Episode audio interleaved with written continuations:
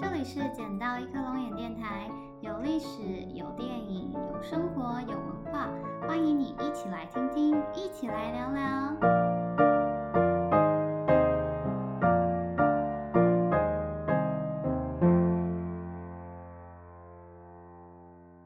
大家好，欢迎来到我们的第三集。今天的单元呢是人生好苦，主题呢是蒋经国、蒋方良与异国恋。为什么会想要做这个主题呢？主要是因为最近在同一个时间之内，突然有两三个朋友都来，嗯，找我咨询他们在跟外国人暧昧或是在跟外国人谈恋爱的时候遇到的一些问题。虽然我也不时都在怀疑他们到底为什么要来找我咨询，像我这种经验值只有一的人说出来的话，真的有说服力吗？嗯，但是呢，如果说到异国恋，第一个跑到我脑海。里的例子呢，其实就是蒋经国跟蒋方良。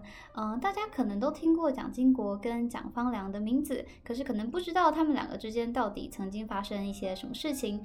呃，可能很多人甚至不知道蒋方良其实是一个外国人。那所以呢，今天呢，我们就来讲一讲蒋经国跟蒋方良的故事，并且一起来谈一谈异国恋。蒋经国呢是蒋中正跟毛福梅所生的孩子。那毛福梅呢是蒋中正的母亲在家乡为他所选的原配。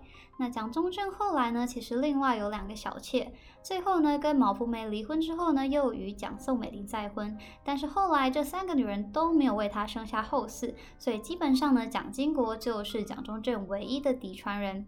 蒋中正其实还有一个养子叫做蒋纬国，但是蒋纬国对外的身份呢，一直都是他的朋友在日本所生的孩子。嗯，虽然确切上大家也不知道这个小孩的父亲到底是谁，但是台面上呢，蒋纬国呢仍是蒋中正的养子。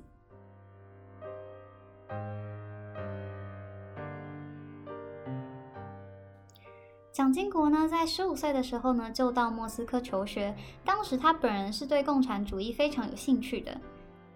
你一定在想，可是他爸这么讨厌共产党，诶，没错，人生就是这样的讽刺。在蒋经国呢即将毕业的时候呢，蒋中正此时在中国成立了南京国民政府，并对共产党员开始实施清党。也因此呢，蒋经国回中国的要求就被苏俄给拒绝了。那蒋经国后来又留在呃苏俄工作了，陆续工作了几年，在二十一、二十二岁左右的时候呢，被下放到西伯利亚的劳改营，并在这段期间内呢，认识了蒋方良。蒋方良当时还不叫做蒋方良，蒋方良这个名字是他们回到中国之后，蒋中正帮他取的。那时候的蒋方良呢，叫做伊娜。那她当时呢，是一位父母双亡的白俄罗斯女孩。蒋经国呢，跟蒋方良两人在劳改营的这段期间内相爱，并且结婚。那次年也生下了长子蒋孝文。两个人在这段时间之内呢，其实是过得相当清苦的。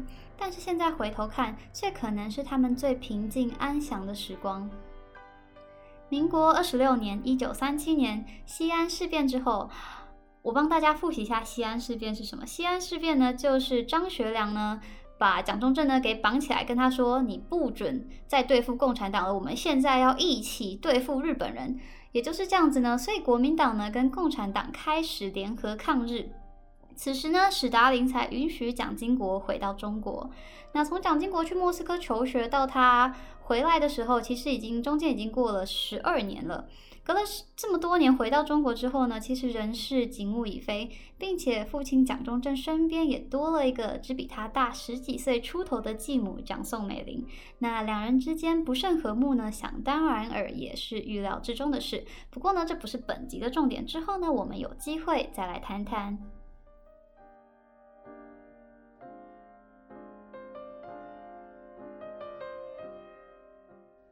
蒋经国带着太太蒋方良和长子蒋孝文回到中国之后呢，就开始在国民政府内做事。三年后呢，在江西办公的时候遇见了张雅若，开始了一段婚外情。张雅若当时的身份呢，是类似蒋经国的秘书。秘书，秘书，我跟你说，秘书真的很危险啊！秘书。那两人呢，相恋不到两年，张雅若就为蒋经国生下了一对双胞胎孝言跟孝慈。这两个小孩呢，一开始是从母姓，是在蒋方良女士去世之后呢，才认祖归宗，改姓为蒋。嗯，这个时代大家可能已经不太知道张孝言或是蒋孝严是什么人了，但是呢，你一定知道蒋孝严的儿子。蒋孝严的儿子是谁呢？蒋孝严的儿子呢，就是今年年初和风靡万千农夫的吴怡农在同一个选区竞选立委的蒋万安。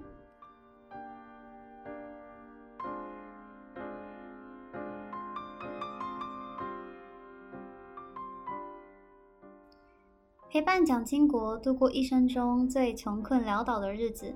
陪他一起在天寒地冻的西伯利亚吃苦的蒋方良，回国才不到三年，丈夫就出轨了。而这件事情呢，将一生贡献给家庭的蒋方良，直到蒋经国去世，都还不知道丈夫外遇还有两个小孩的事情。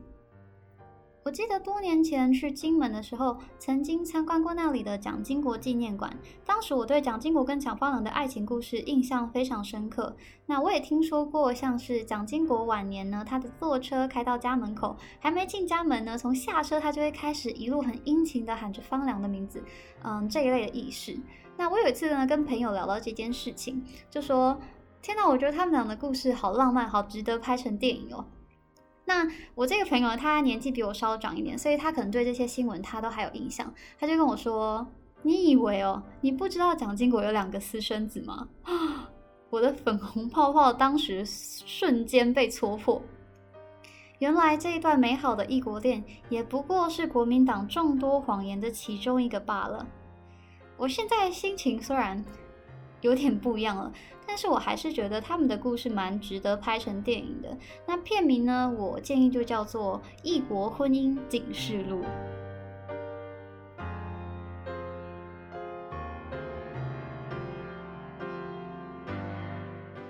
蒋方良晚年其实是有忧郁症的。他的四个孩子之中呢，三个儿子年轻的时候都过得十分的荒唐，并且都英年早逝。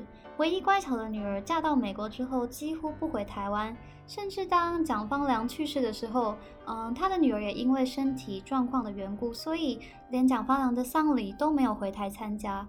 蒋经国去世之后呢，蒋方良虽然过得衣食无缺，日子却是寂寞无比。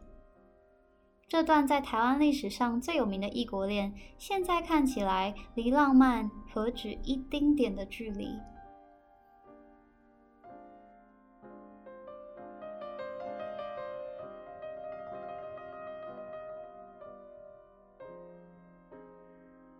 从蒋经国跟蒋方良的故事中，我想我们应该可以学到一些东西。首先，浪漫都只是一瞬间，而人生却是一辈子。说到底，无论呢你是本国恋或者跨国恋，你最终面对的呢都还是柴米油盐酱醋茶。结婚之后，他不是哪一国人，他就是你丈夫，他就是你太太而已。再者呢，是异国恋必须面对的现实。蒋方良自从一九三七年跟蒋经国一起返回中国大陆以后，一生都没有再回到自己的家乡过。只有在一九九二年的时候呢，他短暂出访白俄罗斯的首都明斯克。当然，那个时代除了地理位置遥远、交通不便之外呢，还有一些复杂的政治因素。但是呢，要谈一场异国恋，甚至是进入一段异国婚姻，最直接的问题呢，就是远离故土。就像《海角七号》的主角说的：“留下来，或者我跟你走。”经常呢是有一方必须要妥协，或甚至两个人要移居到第三地。即便像现在全球交通便捷，坐飞机一两天一定都可以到的到得了。但是住在国外，很多重要时刻，例如亲朋好友的婚丧喜庆，甚至是家人的最后一面，你都只能身不由己，想见的人见不到，想吃的东西也吃不到，只能抬头看同一颗月亮。除此之外呢，其他部分异国婚姻跟普通婚姻、异国恋爱跟普通恋爱真的没有什么两样。家家有本难念的经，这才是举世皆然的真理。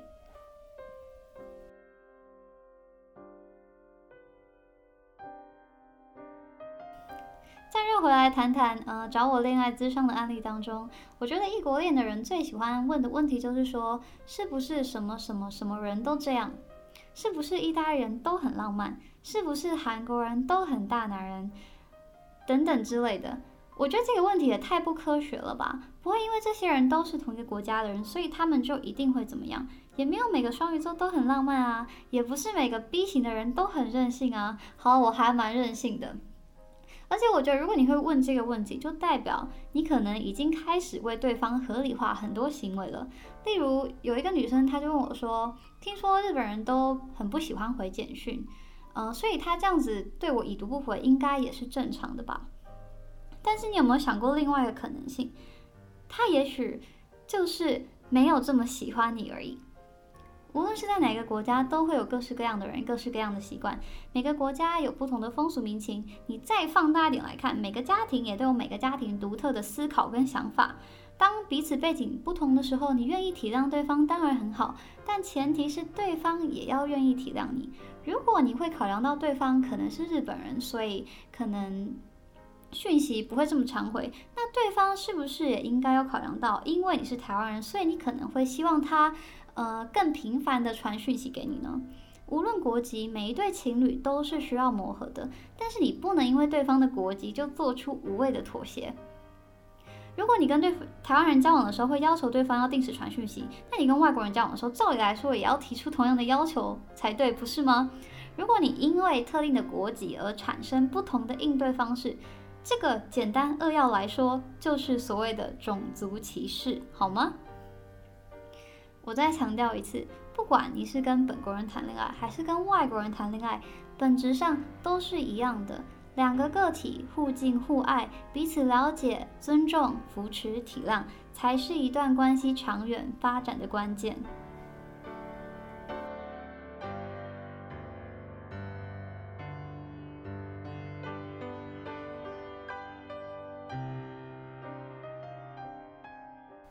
希望大家听完今天的内容，可以不要再对异国恋抱有不切实际的幻想以及莫须有的歧视。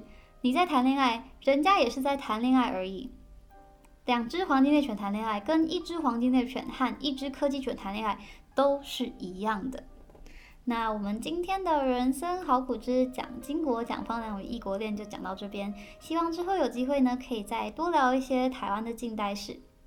那有任何问题呢，或是意见，都可以上脸书搜寻“捡到一颗龙眼”，或者呢，透过 First Story 呃传讯息给我，我会尽量回复的。最后呢，祝大家都能有情人终成眷属，西子之手与子偕老。捡到一颗龙眼，我们下集见，拜拜。